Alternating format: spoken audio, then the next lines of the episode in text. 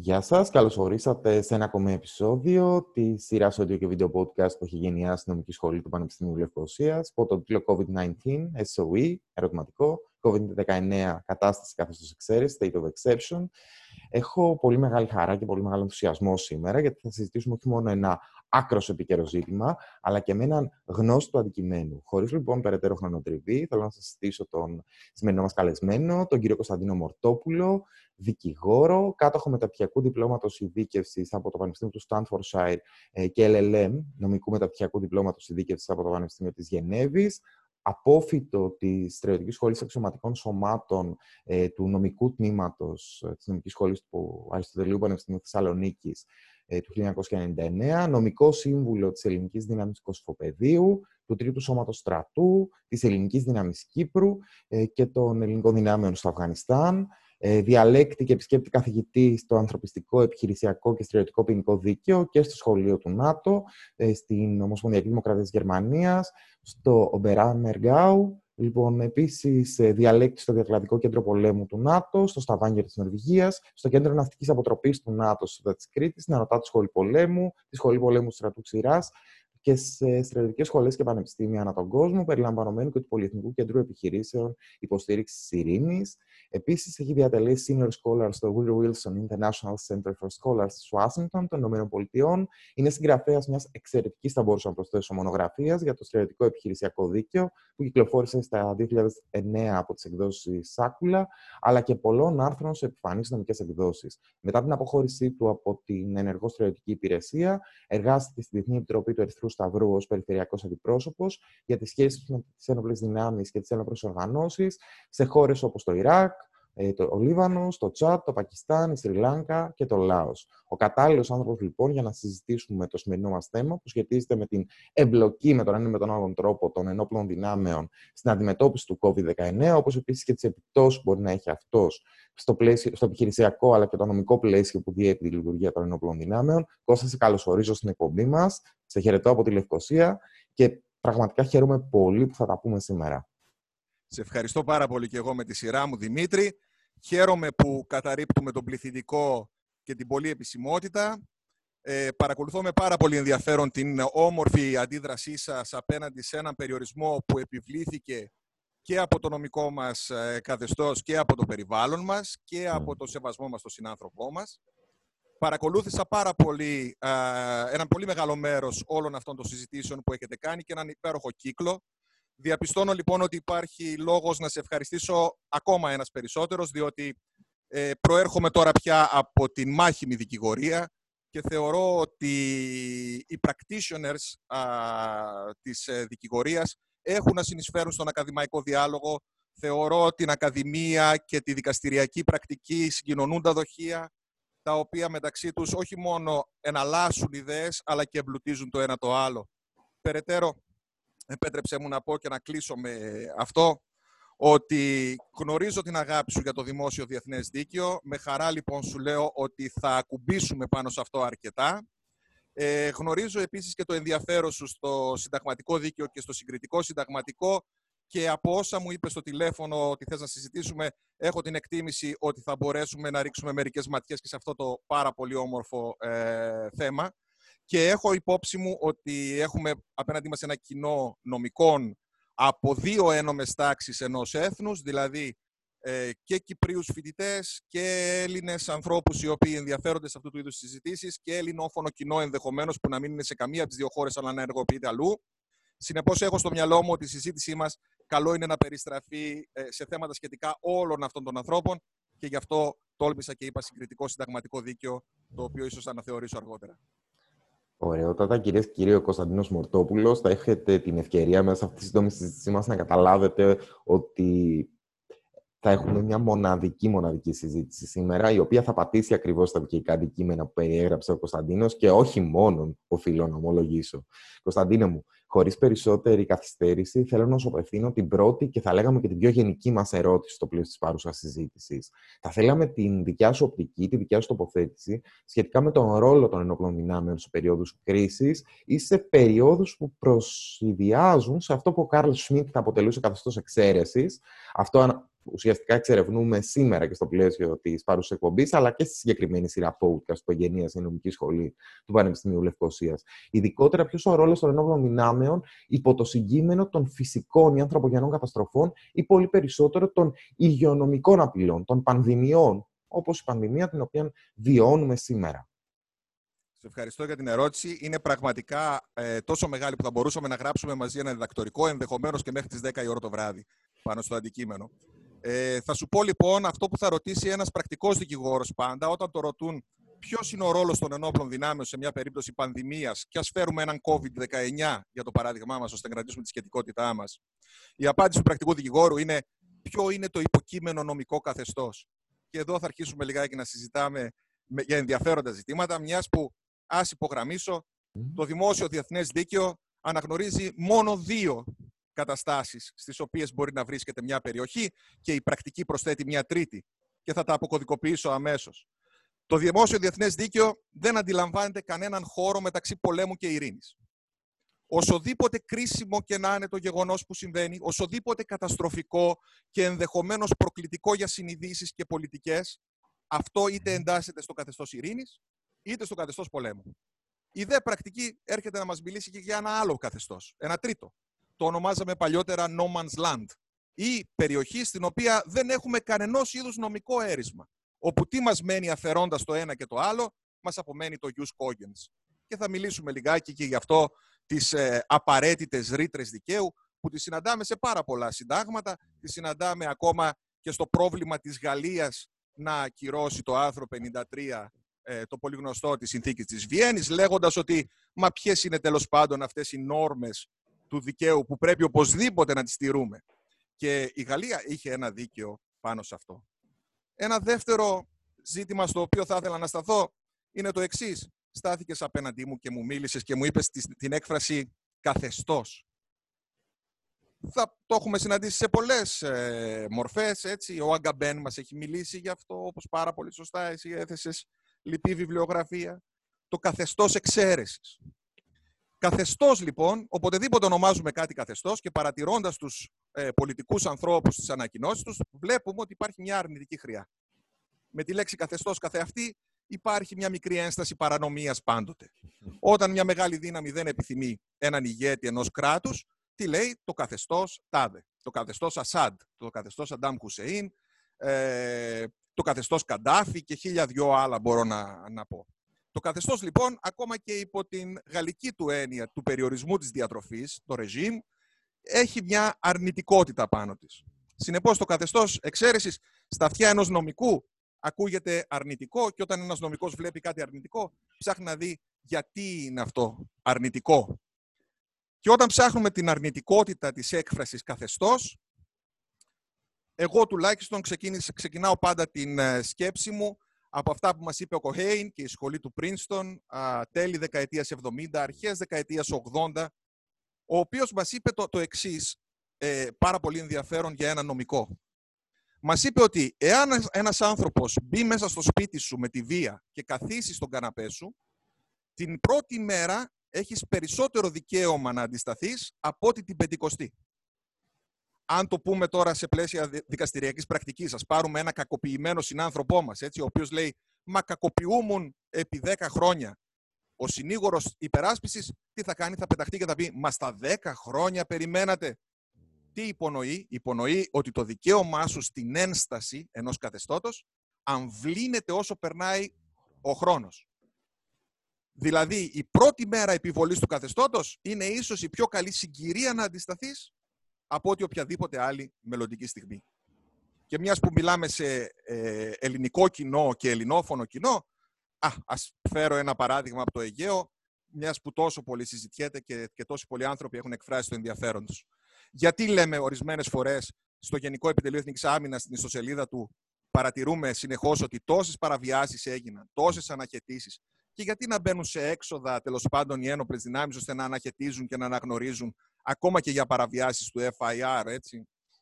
Και η απάντηση είναι αυτή, ότι ακριβώς προσπαθούν να εμποδίσουν τη διαμόρφωση ενός καθεστώτος, διότι μολονότι η παρανομία δεν γίνεται ποτέ νομιμότης, μολονότι έχουμε αυτό το φαινόμενο, διακρίνουμε ότι το καθεστώς πάντοτε ανθίζει ένα περίβλημα δικαίου γύρω-γύρω από την παρανομία, με αποτέλεσμα ο παράνομος να καθίσταται λιγότερο ευάλωτος.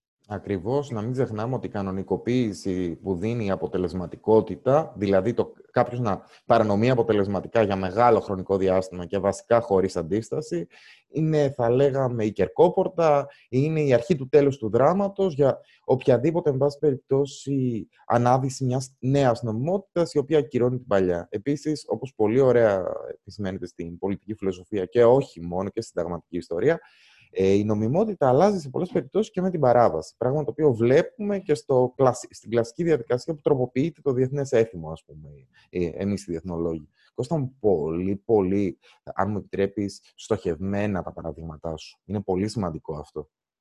Σε ευχαριστώ ιδιαίτερα. Γι' αυτό και μιας που μίλησες και για το έθιμο, ε, ας πούμε και λίγο τη διαφορά, διότι και το, και το καθεστώς είναι άρρητον, έτσι, είναι ναι, ναι, ναι. μη νομοθετημένο, και το έθιμο το ίδιο. Και καμιά φορά διαπιστώνουμε στο δημόσιο διεθνές δίκαιο του οποίου είσαι πολύ καλός αντιπρόσωπος, ε, διαπιστώνουμε ότι το έθιμο ε, μπορεί να υπερβεί ακόμα και γραμμένη διάταξη.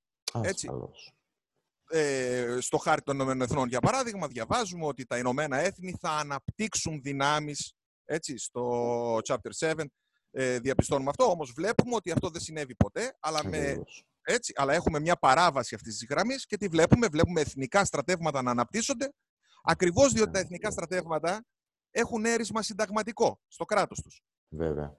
Για να μπορέσω λοιπόν να, να σου πω όλα αυτά, θα σου πω το εξής, σαν δικηγόρο. Ποιος ο ρόλος των ενόπλων δυνάμεων, με ρώτησες, σε μια περίπτωση πανδημίας, COVID-19; Στο No Man's Land, εκεί που έχουμε use cogens δηλαδή απλά, δεν βλέπω κανένα είδους περιορισμό αυτός που ασκεί τον έλεγχο και οσοδήποτε έλεγχο ασκεί, ας διαβάσουμε τη συνθήκη, την τέταρτη συνθήκη της Χάγης του 1907, όσο έλεγχο μπορεί να ασκήσει, αυτός είναι υπεύθυνος. Έχει ένοπλες δυνάμεις μόνο ικανές, ας χρησιμοποιήσει αυτές. Έχει άλλους πολιτικούς φορείς, ας χρησιμοποιήσει αυτούς. Στην περίοδο ειρήνης, ποιος, ποιος είναι ο ρόλος των ενόπλων δυνάμεων, θα απαντούσα. Περίοδος ειρήνης, osodήποτε και να είναι κρίσιμη, και μπορεί κάποιος εδώ να ρωτήσει με έναν αστερίσκο, μα δεν υπάρχουν περίοδοι κρίσης και δεν διαμορφώνεται δίκαιο σε αυτούς; Οπωσδήποτε. Άρθρο 15 της Ευρωπαϊκής Συνθήκης. Μας μιλάει το ίδιο ότι ξέρεις, μπορείς να περιστέλεις δικαιώματα σε περίοδο κρίσης. Αλλά το πόσα δικαιώματα περιστέλεις, πού θα το βρούμε, στο εθνικό μας σύνταγμα. Η απάντηση λοιπόν είναι ότι ο ρόλος των ενόπλων δυνάμεων σε περίοδους κρίσης, όταν όμως έχουμε ειρηνικό καθεστώς, θα, θα το δούμε μέσα από τα εθνικά συντάγματα. Εμείς θα μιλήσουμε για το τουρκικό, για παράδειγμα, το ελληνικό και το κυπριακό σύνταγμα της, ε, που είναι αποκοίημα της συνθήκης ε, Ζήριχης Λονδίνου. Θα το συζητήσουμε αυτό ε, σε λίγο. Και μια πολύ πολύ ειδική ε, έτσι, επισήμανση. Στο δίκαιο του πολέμου θα συζητήσουμε με την τέταρτη συνθήκη της Γενέβης. Αυτή είναι ο οδηγός μας που μας μιλάει πώς μπορούν οι ένοπλες δυνάμεις, οι οποίες όχι μόνο καθίστανται ε, νομιμοποιούμενες, αλλά καθίστανται και υπεύθυνες για αυτό το λόγο.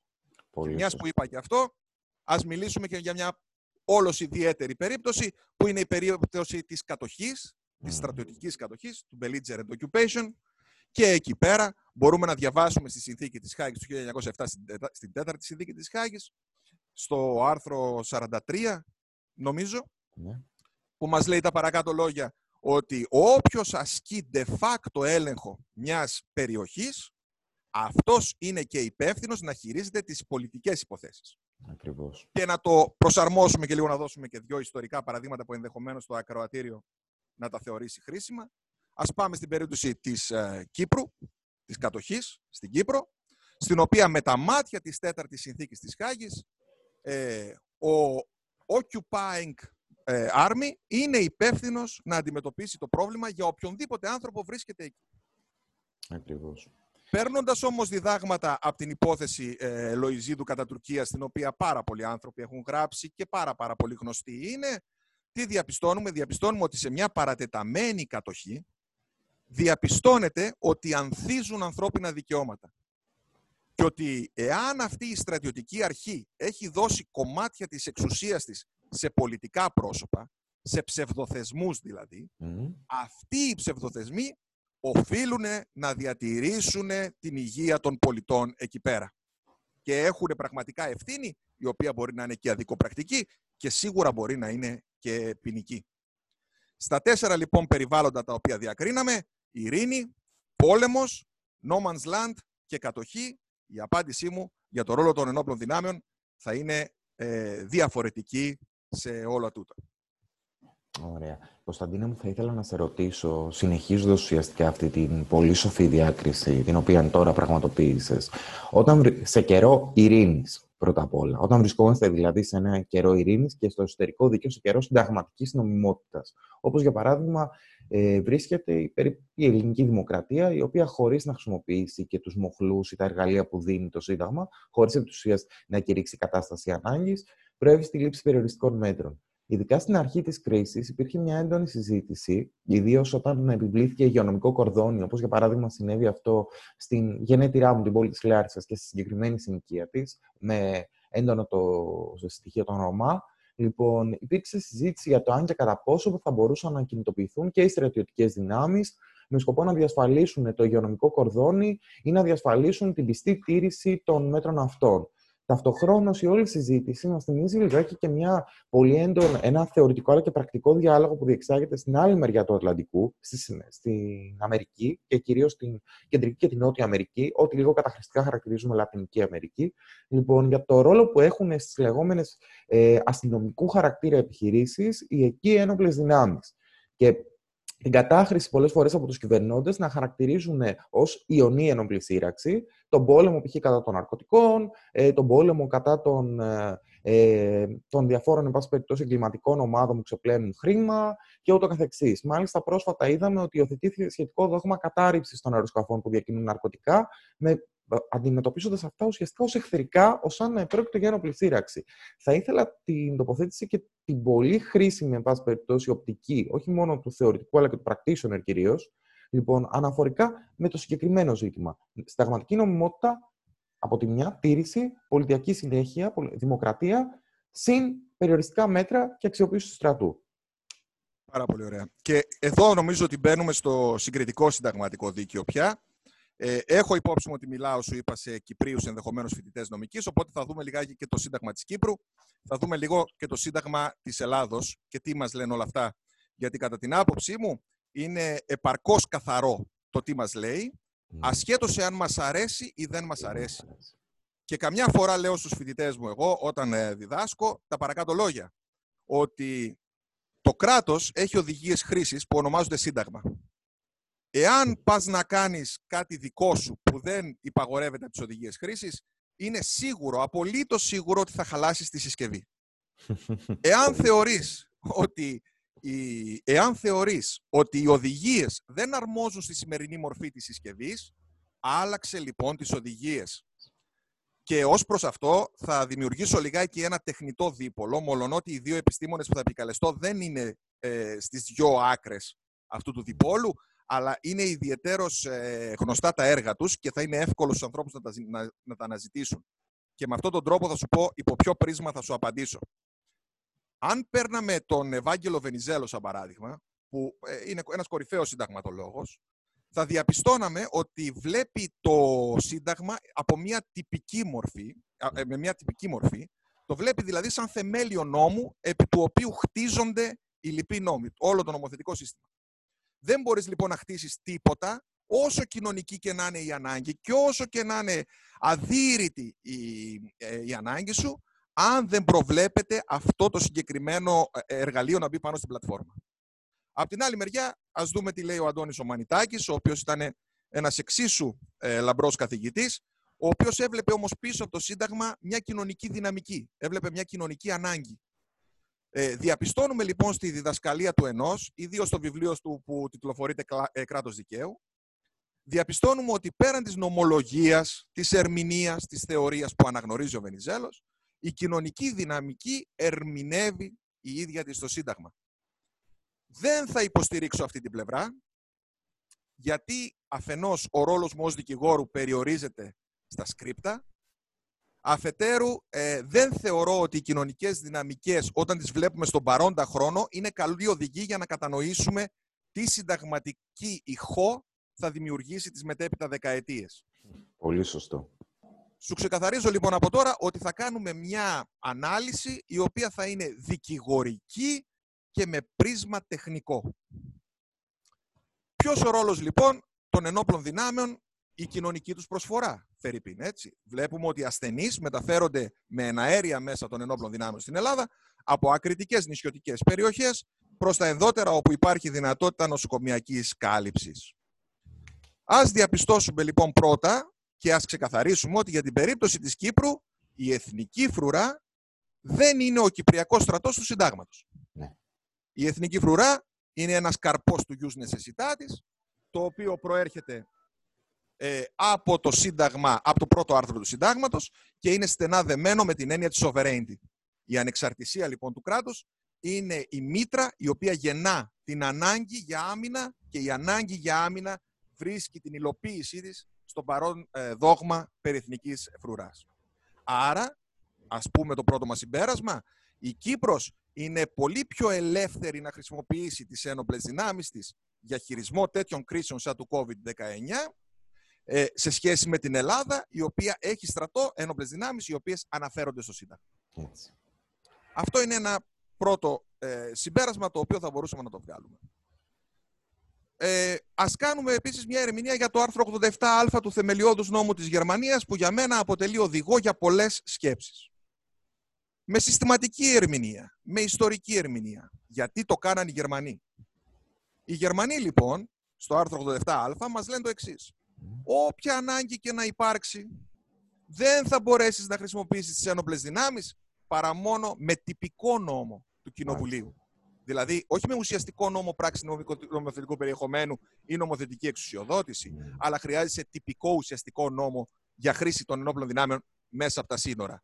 Γιατί προφανής ο ιστορικός λόγος, προφανής ο συστηματικός λόγος, έτσι.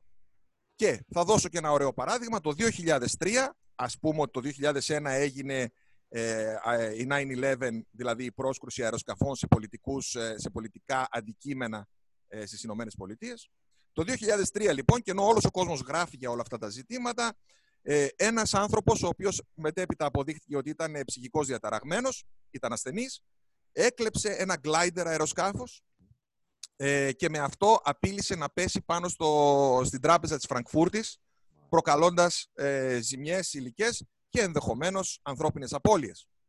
Ε, την ώρα εκείνη περιπολούσαν στον ουρανό σε εκπαιδευτική αποστολή δύο F4 της ε, γερμανικής αεροπορίας, τα οποία πήραν εντολή να παρακολουθούν το αεροσκάφος.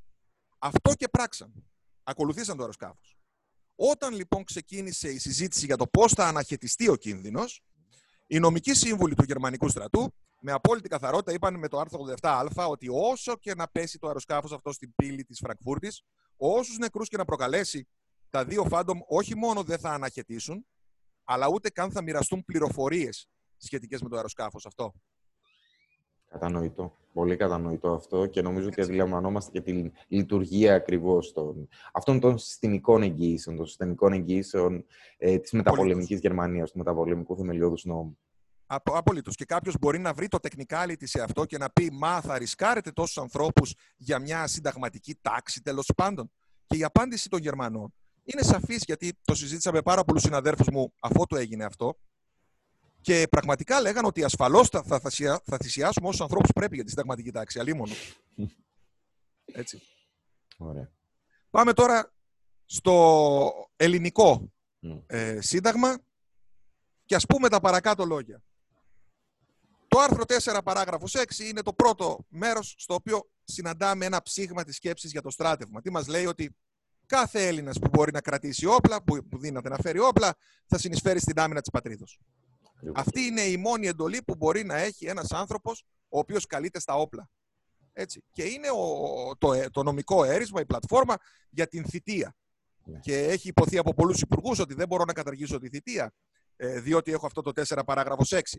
Το οποίο όμως δεν είναι ε, πραγματικό και ας το πούμε τώρα, ότι το 4 παράγραφος 6, εάν θες το επικαλείσαι, εάν θες δεν το επικαλείσαι, εάν θες καλείς κόσμο να συνεισφέρει στην άμυνα της πατρίδος, εάν θες, δεν καλείς κόσμο να συνεισφέρει στην άμυνα της ε, πατρίδος, ιδίως όταν, η, ε, ιδίως όταν η πατρίς δεν δέχεται επίθεση λάτος ένσου με το άρθρο 51 του Χάρτη των Ηνωμένων Εθνών.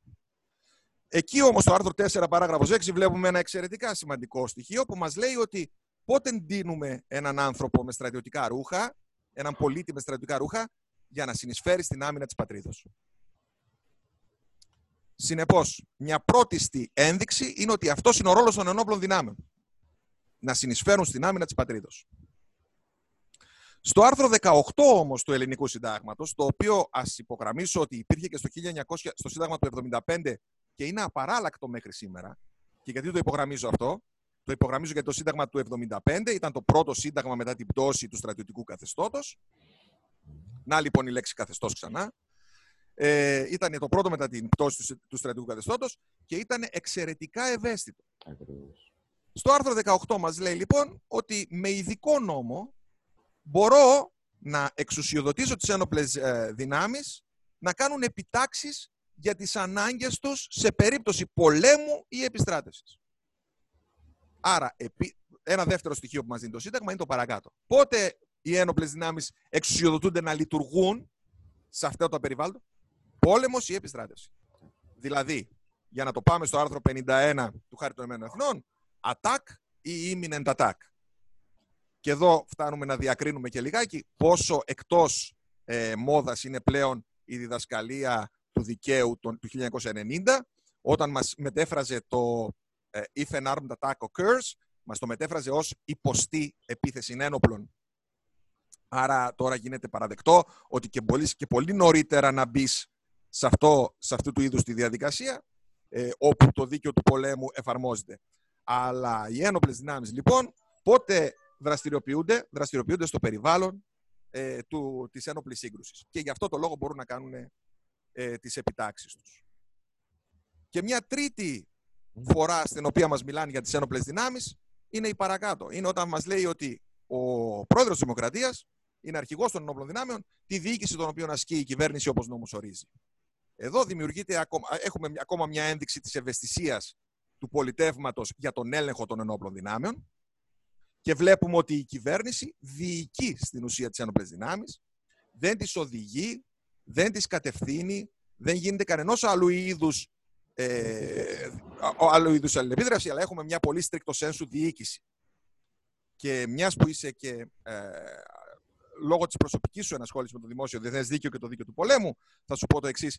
Κάποια στιγμή θα μπορούσαμε να συζητήσουμε κατά πόσο είναι και συνταγματικό το άρθρο 28 ε, του καταστατικού της Ρώμης, που μας λέει ότι όποιος διοικεί, αυτός είναι υπεύθυνος και το ονομάζουμε command responsibility και μετά να βάλουμε το άρθρο 86 του συντάγματος και να πούμε μα πώς μπορούμε να παραδώσουμε τον Πρωθυπουργό μας του οποίου ε, δεν δύναται η Βουλή ε, πλέον να τον, ε, να τον παραπέμψει. Αυτό είναι ένα ωραίο, όμορφο παρεμπίπτον ζήτημα. Να πούμε επίσης ότι στο τουρκικό σύνταγμα, για ναι. ιστορικούς και, συ, και συστηματικούς λόγους επιπλέον, διαπιστώνουμε, νομίζω, αν θυμάμαι καλά στο άρθρο 73, μας λέγει εκεί ότι ο αρχηγός των ενόπλων δυνάμεων, δηλαδή ο στρατηγός ε, που έχουν επικεφαλής. Αυτός είναι commander in chief στο όνομα του Προέδρου. Βλέπουμε λοιπόν ότι η Τουρκία στα εγκλήματα πολέμου φορτώνει την ευθύνη μόνος στους, στο τεχνοκρατικό μέρος, δηλαδή στη φυσική ηγεσία ε, ενόπλων δυνάμεων. Συνεπώς, από όλα αυτά που μας λέει το Σύνταγμα, μας λέει ότι κάποιος δίνεται στρατιώτης μόνο για την άμυνα της πατρίδος.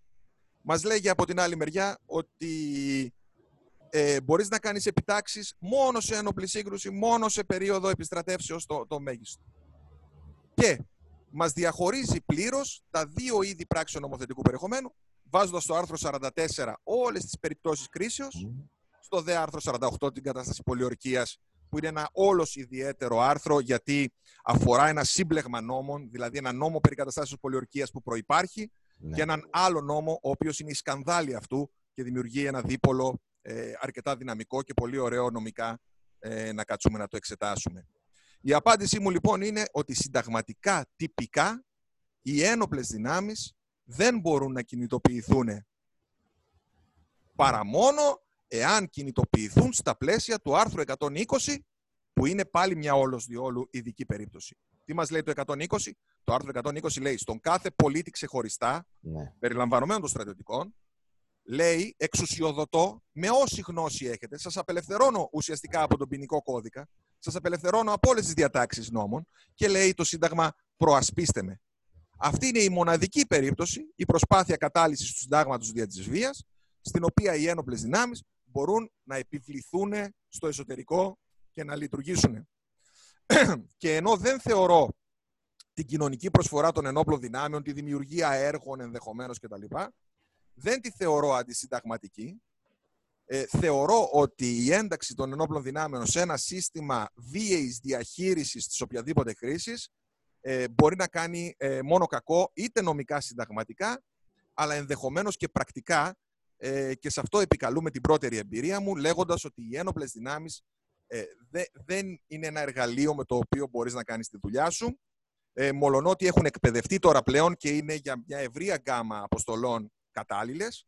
Παρόλα αυτά, η επιβολή εσωτερικά έχει και συνταγματικά προβλήματα ε, και πολλών άλλων ε, ειδών προβλήματα. Θεωρώ ότι ένας ε, επιφανής συνταγματολόγος της Ελλάδος, ο Μποτόπουλος, έχει γράψει ε, μια αρκούντος καλή μελέτη για να μας βάλει τουλάχιστον στα ερωτήματα τα συνταγματικά. Η γνώμη μου, λοιπόν, ε, είναι αυτή. Πηγαίνοντας στο Κυπριακό Σύνταγμα, θα έλεγα ότι, το, ότι πραγματικά η Εθνική Φρουρά έχει πολύ, πολύ, πολύ μεγαλύτερα ε, περιθώρια κίνησης και θα μπορούσε πραγματικά να εκτελέσει τις αποφάσεις της πολιτικής ηγεσίας ενεργούσα και εντός του κράτους της Κύπρου. Και να υπογραμμίσω λιγάκι ε, στο σημείο αυτό ότι μια εμπλοκή την οποία ακόμα ερίζουν οι νομικοί εάν ήταν ένοπλη σύγκρουση ή όχι ε, συνέβη το 1978 αν δεν κάνω λάθος, στο αεροδρόμιο της Λάρνακος, όπου ένας αεροπειρατής ε, είχε σκοτώσει έναν Αιγύπτιο δημοσιογράφο και κατόπιν είχε πάρει ορισμένους ομήρους. Ε, οι ένοπλες δυνάμεις της Κύπρου κινητοποιήθηκαν ε, και μαζί με, την, με τα ειδικά τάγματα της ε, αστυνομίας και ενώ κάναν διαπραγματεύσεις με αυτόν τον αεροπειρατή, ε, η Αιγυπτιακή αεροπορία έστειλε χωρίς άδεια ένα μεταγωγικό αεροσκάφος το οποίο έφερε ορισμένους κομάντος ε, Αιγυπτίους με σκοπό να λύσουν βιαίως αυτό το πρόβλημα.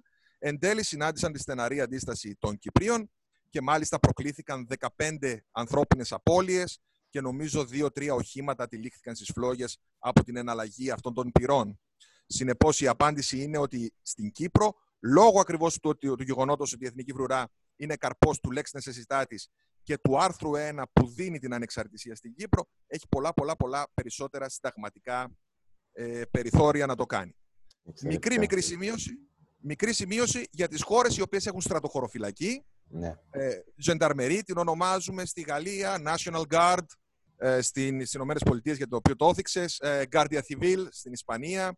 Γνωρίζουμε ότι η Guardia Civil έχει εμπλοκές, είχε εμπλοκές και με την ΕΤΑ, την τότε οργάνωση των βάσκων αυτονομιστών. Ακόμα ορισμένοι ε, δικηγόροι ερίζουν ως προς το χρόνο της ε, μη διεθνούς ε, ένοπλης σύγκρουση μεταξύ των δύο. Αυτά λοιπόν, η ελληνική χωροφυλακή, για να φέρω έναν θεσμό που υπήρχε παλιά, έλυνε αυτό το ζήτημα επιβολής ισχύως με χωρίς εμπλοκή ενόπλων δυνάμεων. Ήταν ακριβώς δηλαδή το σώμα το οποίο είχε την ισχύ, την οπλική ισχύ και ταυτόχρονα τον πολιτικό χαρακτήρα. Έτσι. Ενώ στην πραγματικότητα τα, τα, τα μέλη της ήταν μέλη των ενόπλων δυνάμεων, αλλά εξέφευγε της αποστολής των ενόπλων δυνάμεων. Και αυτό είναι το τελευταίο κριτήριο. Ποια είναι η αποστολή των ενόπλων δυνάμεων όταν πρώτο μπήκα στο στράτευμα και ενώ υπήρχε ακόμα η ηχός του συντάγματος του 1975, λέγαμε είναι η, η προπαρασκευή για τον πόλεμο. Έτσι. Αυτός είναι ο ρόλος ε, των ενόπλων δυνάμεων σε περίοδο ειρήνης. Δηλαδή τι, να προετοιμάζονται για πόλεμο. Μετά ήρθε το δόγμα της αποτροπής, ότι αποτελεί επιχειρησιακό καθήκον κατά τη διάρκεια της ειρήνης η ενεργός αποτροπή. Μια περίοδο, το οποίο το είχα θίξει και σε ένα άρθρο μου προσφάτως, ε, επί της ε, επί Υπουργείας Πάνου Καμένου, υπήρχε και ότι μέσα στις αποστολές των ενόπλων δυνάμεων είναι η επίτευξη των πολιτικών στόχων της πολιτικής εξουσίας. Το οποίο ενώ δεν έχει προβληματική σε σχέση με το Σύνταγμα, γιατί ούτως ή άλλως η πολιτική εξουσία ασκεί ευθέως διοίκηση. Ε, μόλον τούτο διεύρυνε, κατά την άποψή μου, την αποστολή των ενόπλων δυνάμεων σε ένα σημείο τόσο πολύ οριακό, που ενδεχομένως να ήταν και αντισυνταγματικό, εάν πρόσκρουε πάνω στις διατάξεις ε, που μόλις έθιξα.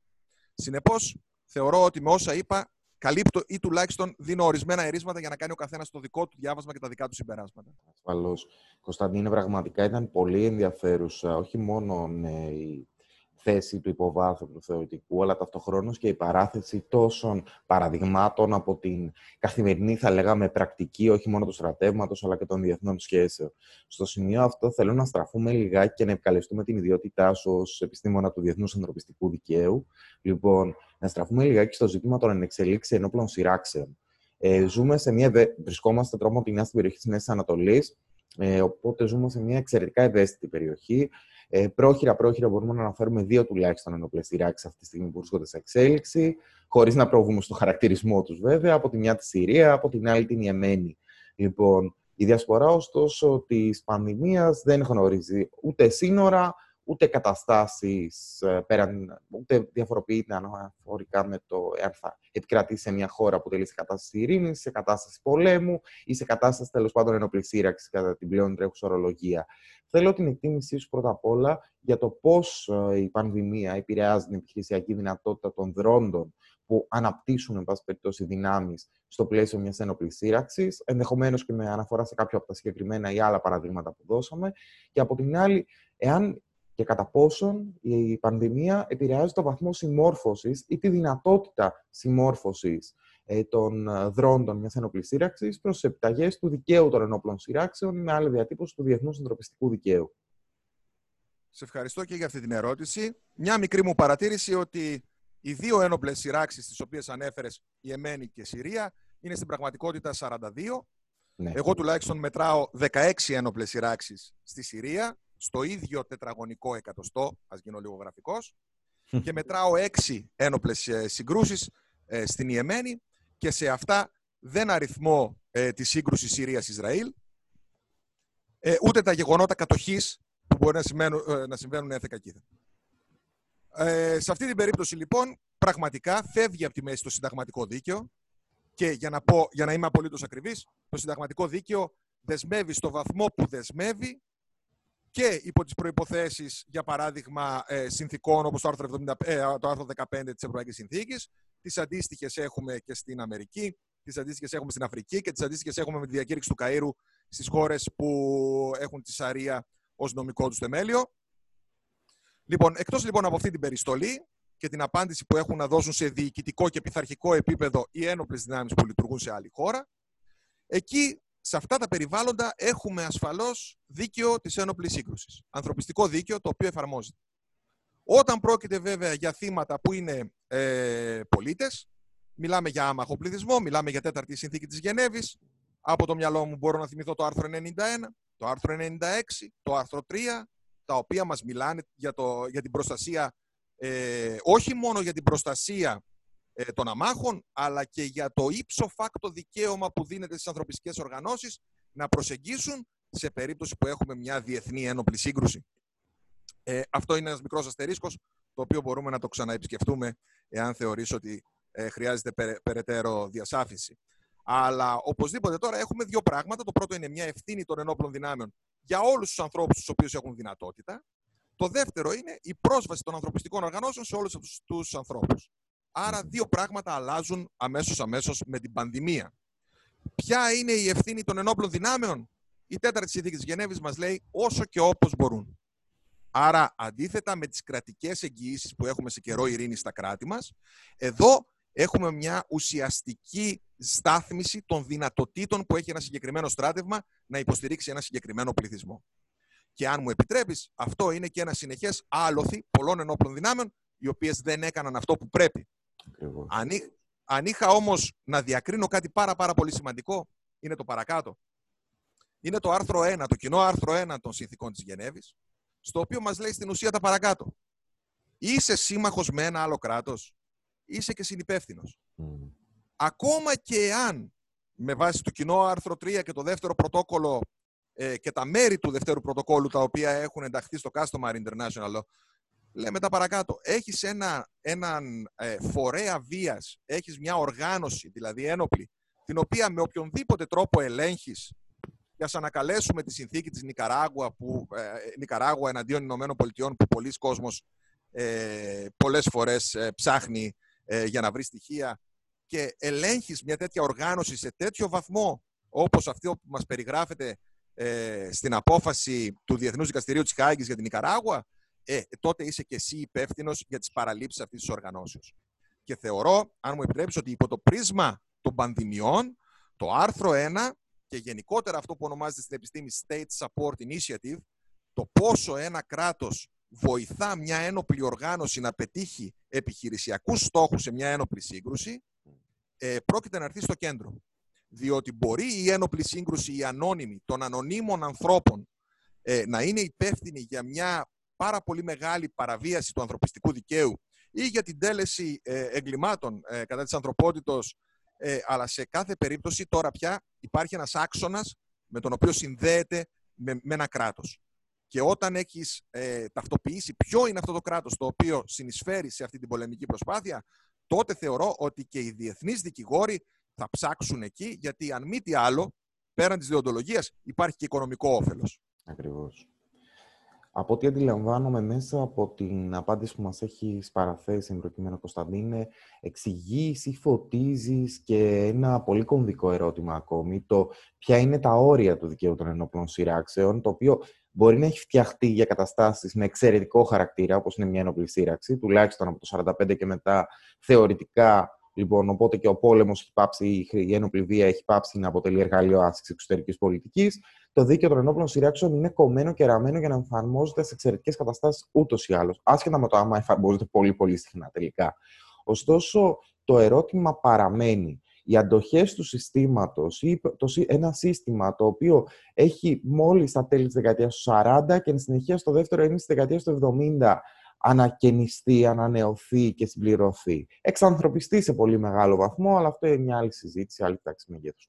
Είναι ικανό να αντιμετωπίσει αυτά τα νέα δεδομένα; Είναι ικανό να εγγυηθεί, εν πάση περιπτώσει, ότι έστω στο μέτρο των δυνατοτήτων, με βάση το σύνολο των θεμελιωδών αρχών, περιλαμβανομένων και των εκτιμήσεων στρατιωτικής αναγκαιότητας, όταν έχουμε κρούσματα σε μια περιοχή η οποία τελεί υπό καθεστώς ένοπλη σύραξη, θα ληφθούν τα αναγκαία, τα ενδεδειγμένα λέγγια άρτης με βάση δηλαδή τα διδάγματα της επιστήμης, υγειονομικά μέτρα. Και στο τέλος, τέλος, εάν το Διεθνές Ανθρωπιστικό Δίκαιο δεν αρκεί, μήπως να στραφούμε ενδεχομένως στο δίκαιο των ανθρωπίνων δικαιωμάτων, μήπως μας δίνει καλύτερες κατευθύνσεις; Θα ήθελα έτσι μια σύντομη τοποθέτησή σου και από αυτού το ερώτημα που θέτεις είναι γιγάντιο. Θεωρώ ότι και η παραγωγή μελετών πάνω στο αντικείμενο είναι γιγάντια. Θεωρώ ότι ο διάλογος ε, πραγματικά έχει ξανακινητοποιήσει διατάξεις συνθήκων τις οποίες τίναμε να έχουμε ξεχάσει ε, και θεωρώ, αν μου επιτρέψεις να πω, ότι είμαστε ακόμα στην αρχή του. Δηλαδή αυτός ο διάλογος θα μεστοθεί θα, στα, στις επόμενες δεκαετίες και θα είμαστε σε θέση να μιλήσουμε. Ας ξεκινήσουμε όμως από τα πρώτα πράγματα που είπες. Η εφαρμογή λοιπόν ενός δικαίου ή, ή καλύτερα η αποτελεσματικότητά του έγκυται σε δύο παράγοντες. Στην αρτιότητα του ουσιαστικού του μέρους και στην δυνατότητα του δικονομικού του μέρους ή του μέρους του πώς εφαρμόζεται. Αντιλαμβανόμαστε λοιπόν και ας θέσουμε έτσι σαν ορόσημο το ποινικό δίκαιο, καθώς είναι το πιο χαρακτηριστικό σε αυτά, περιγράφει τα εγκλήματα, περιγράφει τις ποινές και μετά έχουμε ένα δικαστικό σύστημα το οποίο καλείται να εφαρμόσει αυτά τα δύο και να σταθμίσει τα πάντα. Α πούμε ότι στο δίκαιο, στο ανθρωπιστικό δίκαιο και στο διεθνές δίκαιο, αν μου επιτρέπεις εν γέννη, δεν έχουμε τέτοια ε, όργανα με τέτοια ισχυρή θέληση και δεν έχουν και μηχανισμούς τέτοιους. Ναι.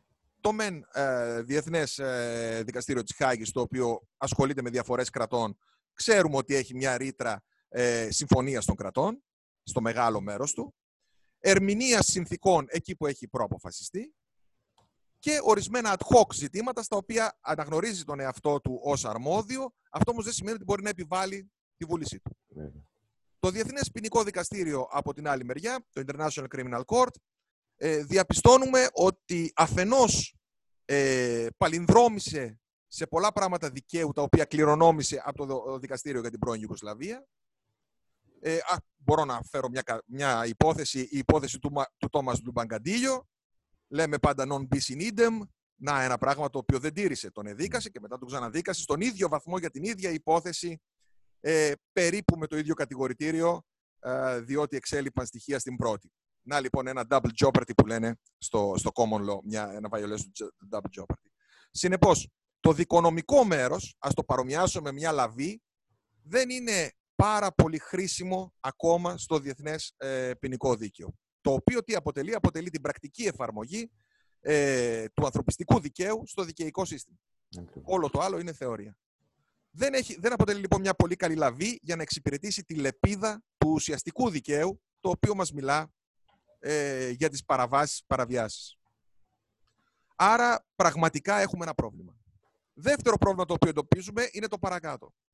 Οι κηρύξεις πολέμων πλέον είναι σπανιότατες. Ε, ναι. Άρα δημιουργείται ένα πρώτο ερώτημα εάν έχουμε πραγματικά ένοπλη σύγκρουση σε ένα μέρος. Και μπορώ να φέρω χίλια παραδείγματα. Νακόρνο Καραμπάχ, ε, Κασμίρ, ε, αυτή τη στιγμή η Τουρκία είναι σε ένοπλη σύγκρουση ή δεν είναι; Η απάντηση είναι για κάποιον που έχει κάνει πρώτο έτος νομικής ότι ασφαλώς και βρίσκεται σε ένοπλη σύγκρουση. Το πρόβλημα είναι ότι το, δίκαιο, ε, το ανθρωπιστικό δίκαιο δεν αναγνωρίζει μερική ενεργοποίηση του δικαίου της ένοπλης σύγκρουσης. Η Τουρκία αυτή τη στιγμή, από το πρώτο εκατοστό της μέχρι το τελευταίο εκατοστό στην άλλη πλευρά του ορίζοντα, βρίσκεται ολόκληρη σε πόλεμο. Είναι εμπόλεμη. Τι επηρεάζει αυτό, επηρεάζει χίλια δύο πράγματα. Αν είναι κάποιος μετανάστης, αν είναι κάποιος πρόσφυγας, πού μπορεί να πάει, τι υποδοχής πρέπει να τύχει. Συνεπώς, πραγματικά το ανθρωπιστικό δίκαιο, γιατί, διότι τα κράτη δεν έχουν συμφωνήσει στο πώς θα μπορέσουν να επαναδιαμορφώσουν τις αρχές του δικαίου της ένοπλης σύγκρουσης, ακόμα τρέφεται με φρούτα του 1907, τη σειρά των συνθηκών της Χάγης, του 1949, αλλά στην πραγματικότητα του 1925, τα φρούτα ε, των συνθηκών της Γενέβης και ούτω καθεξής. Και η ερώτηση νέων ανθρώπων, οι οποίοι έχουν μια συγκεκριμένη ακαδημαϊκή δυναμική, είναι ακριβώς η ίδια που έκανες και εσύ. Αφού δεν μας βολεύει αυτό, μήπως θα μπορούσαμε να μιλήσουμε για το ευρωπαϊκό, ε, ας πούμε για την Ευρωπαϊκή Συνθήκη Ανθρωπίνων Δικαιωμάτων; Να το βάλουμε εκεί. Υπάρχουν ε, ε, ορισμένοι θειασότες ε, της θεωρίας του διαχωρισμού. Μπορείτε να διαβάσετε πάρα πολλά περισσότερα από το έργο του καθηγητή Κωνσταντίνου, του ομοτήμου πλέον, ναι. για την θεωρία του διαχωρισμού, οι οποίοι λένε το εξής. Ε, υπάρχει ένας διακόπτης που είναι στο πράσινο είτε στο κόκκινο. Ε, μπορείτε να αλλάξετε τα χρώματα με όποια θέλετε, στο μαύρο και στο άσπρο. Ή βρίσκεσαι στο δίκαιο της ειρήνης και το εφαρμόζεις, ή βρίσκεσαι στο δίκαιο του, του πολέμου και εφαρμόζεις εκείνο. Υπάρχουν κάποιοι άλλοι οι οποίοι βλέπουν μια συμπλεγματική σχέση και μια ετεροτροφοδοσία. Βλέπουν λοιπόν ότι ορισμένες αρχές μπορούμε να τις κουβαλήσουμε από το δίκαιο της ειρήνης στο δίκαιο του πολέμου. Ποιες ήταν αυτές οι περιπτώσεις, αν από μια χαρακτηριστική η υπόθεση Αλσκεΐνη. Περίοδος κατοχής από τα Βρετανικά στρατεύματα, λάθος ανθρωποκτονία ενός ανθρώπου, έτσι, ανθρωποκτονία ενός ανθρώπου με άδικο χαρακτήρα, αρχικό και τελικό, και η ερώτηση περιστράφηκε αν μπορούμε να εφαρμόσουμε το δίκαιο των ανθρωπίνων δικαιωμάτων στην περιοχή της Βασόρας. Και η απάντηση της Βουλής των Λόρδων ήταν αρνητική. Έτσι. Άρα διαπιστώνουμε ότι σε αυτήν εδώ τη σκέψη πολλών νέων επιστημόνων έρχεται το ίδιο το κράτος να περιφρουρήσει τον εαυτό του και να πει in dubio prostato, δηλαδή για τον εαυτό του στην πραγματικότητα, να καλύψει τον εαυτό του. Βρίσκεται σε μια σύγκρουση. Εγώ δεν μπορώ να δω πώς το δίκαιο ανθρωπίνων δικαιωμάτων θα μείνει έξω από το ανθρωπιστικό δίκαιο με δεδομένο ότι όλοι μαζί διαπιστώνουμε την αδυναμία του πλέον. Θεωρώ δηλαδή ότι θα μπει το δίκαιο των ανθρωπίνων δικαιωμάτων μέσα στα χωράφια του ανθρωπιστικού δικαίου αργά ή γρήγορα και θεωρώ ότι τα κράτη θα ορθώσουν όσο μπορούν το ανάστημά τους για να το αποτρέψουν. Κωνσταντίνα μου, ε, οδεύουμε ουσιαστικά προς το τέλος της συζήτησής μας, οπότε θα επικαλεστώ και την εμπειρία σου προκειμένου για να σου απευθύνω την τελική ερώτηση και μας θα αποχαιρετήσουμε τους ακροατές μας και όσους μας παρακολουθούν, αναφορικά με την κατάσταση στην Ελλάδα. Συγκεκριμένα, ε, ένα πολύ σοβαρό ζήτημα το οποίο τίθεται είναι τα μέτρα πρόληψης τα οποία έχουν υιοθετηθεί για το στράτευμα. Είναι κάτι για το οποίο δεν ακούμε πολλά πράγματα. Ε, δεν, παρά την ε, ενημέρωση που υπάρχει για τα μέτρα που λαμβάνονται, κοινωνικής αποστασιοποίησης, περιφρούρησης κτλ., δεν γνωρίζουμε τι ισχύει στο στράτευμα ή τι έχει αποφασιστεί για το στράτευμα. Και δεύτερον, και με αυτό να καταλήξουμε, δύο σκέλη έχει αυτή η ερώτηση, ε, ποια θα ήταν ενδεχομένως η νομική ευθύνη, η νομική διαδικασία, σε περίπτωση κατά την οποία διαπιστώνουμε ότι μέλος των ενόπλων δυνάμεων λοιπόν νοσεί εν ώρα καθήκοντος σε άμεση αιτιώδης συνάφεια, εν πάση περιπτώσει, με το γεγονός ότι εκλήθη να υπηρετήσει. Ότι εκλήθη ε, είτε ως επαγγελματικός τέλεχο των ενόπλων δυνάμεων, είτε ως, εν πάση περιπτώσει, απλός στρατιώτης, εκτελώντας το χρέος του, όπως είπε σύμφωνα με το άρθρο 4 του Ελληνικού Συντάγματος, να υπηρετήσει την πατρίδα. Είναι σημαντική η ερώτηση αυτή.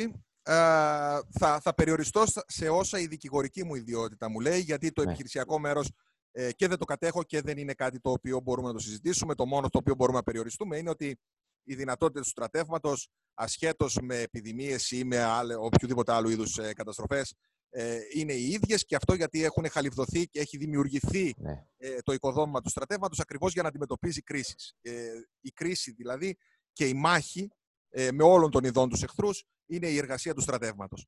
Άρα θεωρώ ότι επιχειρησιακά δεν έχει νόημα να επισέλθουμε και σε κάθε περίπτωση δεν έχω κανένα είδους ένδειξη ότι οι ελπίδες μου είναι φρούδες προς το στράτευμα. Ποτέ δεν είχα τέτοιου είδους ενδείξεις. Ε, το θέμα μου λοιπόν ε, είναι το εξής. Αν τι ισχύει αυτή τη στιγμή. Εξ όσο γνωρίζω, ε, υπάρχουν μονάδες ε, στις οποίες οι άνθρωποι βρίσκονται κλεισμένοι μέσα, δεν αφήνουν κανέναν να βγει έξω, βρίσκεται δηλαδή σε μια κοινωνική απομόνωση. Με δεδομένο ότι οι ένοπλες δυνάμεις στην Ελλάδα έχουν ένα ισχυρότατο ε, δίκτυο υγειονομικής κάλυψης των ανθρώπων και έχουν ανθρώπους οι οποίοι είναι ειδικευμένοι πάνω σε αυτό, θα τολμήσω να πω ότι δεν είμαι ειδικός για το αντικείμενο. Θεωρώ όμως ότι με δεδομένο ότι δεν έχουμε απώλειες ε, σε στρατευμένο προσωπικό και μόνιμο στρατιωτικό προσωπικό, θεωρώ ότι εκ των πραγμάτων το κρίνω σαν δίκαιο. Ε, να πω επίσης ότι αντίθετα με τους υπόλοιπους πολίτες, ε, όποιος φοράει στολή, όποιος έχει δηλαδή στρατιωτική ιδιότητα και όποιος είναι υποκείμενο του στρατιωτικού ποινικού κώδικα και των σχετικών διατάξεων και διαταγών, δέχεται στρατιωτικές εντολές και στρατιωτικές διαταγές. Τις με εντολές με γενικό περιεχόμενο, τη δε διαταγή με επιχειρησιακό περιεχόμενο. Συνεπώς, θεωρώ ότι δεν τίθεται ζήτημα. Ε, δέχτηκαν μια διαταγή η οποία θα μπορούσε να είναι με, ε, με πανδημία ή χωρίς πανδημία. Ναι. Θα μπορούσαν να δεχτούν διαταγή να μείνουν μέσα για πάντα στις μονάδες τους, σε θέση μάχης και οτιδήποτε. Ε, Συνεπώς, δεν θεωρώ ότι υπάρχει οποιοδήποτε είδους νομική σκιά πάνω στο αντικείμενο. Τώρα, ποια είναι η ευθύνη του κράτους σε περίπτωση που ένας στρατιώτης ε, νοσήσει εξαιτίας ευθύνης του κράτους που τον κράτησε μέσα και αυτό μου δίνει μια πάρα πολύ καλή αφορμή να συζητήσουμε λίγο για το διτό χαρακτήρα που έχει ένας στρατιώτης. Διότι ο στρατιώτης, στρίκτο σένσου, είναι μέρος εκτελεστικής εξουσίας. Έχει δηλαδή ένα μέρος εξουσίας, ένα κομμάτι εξουσίας, το οποίο περικόπτεται από το όλον και του αποδίδεται.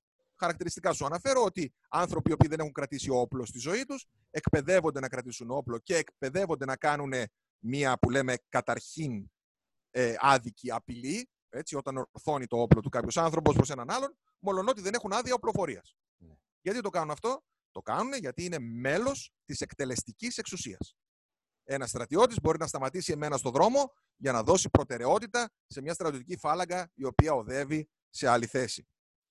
Ε, σε αυτή την περίπτωση λοιπόν, ο στρατιώτης είναι μεν ο στρατιώτης μας, είναι το παιδί το οποίο πάει να υπηρετήσει. Απ' την άλλη μεριά όμως, είναι και ένα μέλος της εκτελεστικής εξουσίας, το οποίο δεν μπήκε μέσα με πρόσληψη, δεν είναι μέρος ε, που έχει ε, προσληφθεί, αλλά είναι μέρος το οποίο έχει κληθεί δυνάμει άρθρου 4 παράγραφος 6 και του νομικού πλαισίου το οποίο το ακολουθεί το νόμο περί στρατολογίας. Αν λοιπόν αυτός ο άνθρωπος νοσήσει ή ακόμα χειρότερα, αν επισυμβεί κάποια απώλεια της υγείας του ή ακόμα απώλεια της ζωής του, μιλάμε για την ευθύνη του κράτους, την οποία έχει απέναντι σε κάθε υπάλληλό της λάτος ένσου και εκεί θα δούμε τα ζητήματα αμελίας ή δόλου. Επέτρεψε μου να πω ότι ε, δεν βλέπω κάποιο είδους πιθανή δικαστική πορεία στην οποία να υπήρχε δόλος. να μπορεί να υπάρξει δόλος. Ε, όλα τα μέτρα που έχουν ληφθεί έχουν ληφθεί για την προστασία των ανθρώπων. Συνεπώς, ε, το θέμα του δόλου νομίζω ότι σαν δικηγόρος θα το είχα απαλείψει από τα πρώτα. Το θέμα τώρα της αμελίας, τα πραγματικά περιστατικά. Αλλά σε κάθε περίπτωση αυτή η δυτή φύση του ανθρώπου με στολή που έχει κληθεί να εκτελέσει τη θητεία του είναι εντελώς χαρακτηριστική και άσε, μου να σε πω, άσε με να σε πω και κάτι, να σου πω και κάτι. Στο μεν ε, ελληνικό σύνταγμα η θητεία κατατάσσεται κάτω από τα δικαιώματα, άρθρο 4. Στο δε Κυπριακό ως παρέκκληση από τη δουλεία, στο άρθρο 10. Ε, στο τουρκικό σύνταγμα, για να μην έχουν τέτοιου προβλήματα, έχει ένα όλος διόλου δικό του κεφάλαιο το οποίο ασχολείται με τη θητεία. Αυτό δείχνει λιγάκι και πώς το παρελθόν του Έλληνα πολίτη οπλίτη αντικατοπτρίζεται στη συνταγματική τάξη. Δηλαδή ότι είναι δικαίωμά σου να κουβαλάς ε, ένα όπλο, γιατί είσαι οπλίτη πολίτης. Αυτό είσαι. Ε, και από την άλλη μεριά, πώς βλέπουμε το θέμα του All Volunteer Army, του αγγλικού προτύπου, να ε, έχει ενσωματωθεί από τον καιρό της ε, ε, στην κυπριακή νομική σκέψη. Και βλέπουμε εδώ ότι η, η κυπριακή νομική σκέψη βλέπει καταρχήν τη θητεία ως περιορισμό και χρειάζεται να υπογραμμίσει ότι ξέρεις αυτός ο περιορισμός δεν εντάσσεται στις περιδουλίες διατάξεις, αλλά είναι κάτι διαφορετικό. Ενώ αντίθετα στο ελληνικό σύνταγμα το βλέπουμε ως δικαίωμά σου να φέρεις όπλα για να προστατεύσει την πατρίδα. Ωραία. Κωνσταντίνε μου, στο σημείο αυτό θέλω να σε ευχαριστήσω ολόψυχα για αυτή την τόσο ενδιαφέρουσα συζήτηση που είχαμε στο πλαίσιο της σειράς audio και video podcast COVID-19 SOE που διοργανώνει η Νομική Σχολή του Πανεπιστημίου Λευκοσίας, απαντώντας σε αυτή την ιδιότυπη κατάσταση εξαίρεσης στην οποία ζούμε εδώ και δύο περίπου μήνες και δίνοντας την ευχέρεια αλόχωρης, απομακρυσμένης επικοινωνία με διαπρεπεί ακαδημαϊκούς αλλά και νομικούς της πράξης, επιστήμονες αλλά και πολίτες, οι οποίοι βιώνουν αντιστοίχως την κατάσταση αυτή και μας δίνουν, μεταλαμπαδεύουν όχι μόνο τη γνώση και τον προβληματισμό τους, αλλά και την ιδιαίτερη πτυχική τους. Σε ευχαριστώ ολόψυχα πραγματικά για αυτή την ωραία, ενδιαφέρουσα συζήτηση. Η χαρά ήταν όλη δική μου. Σε ευχαριστώ πάρα πολύ. Να σε καλά.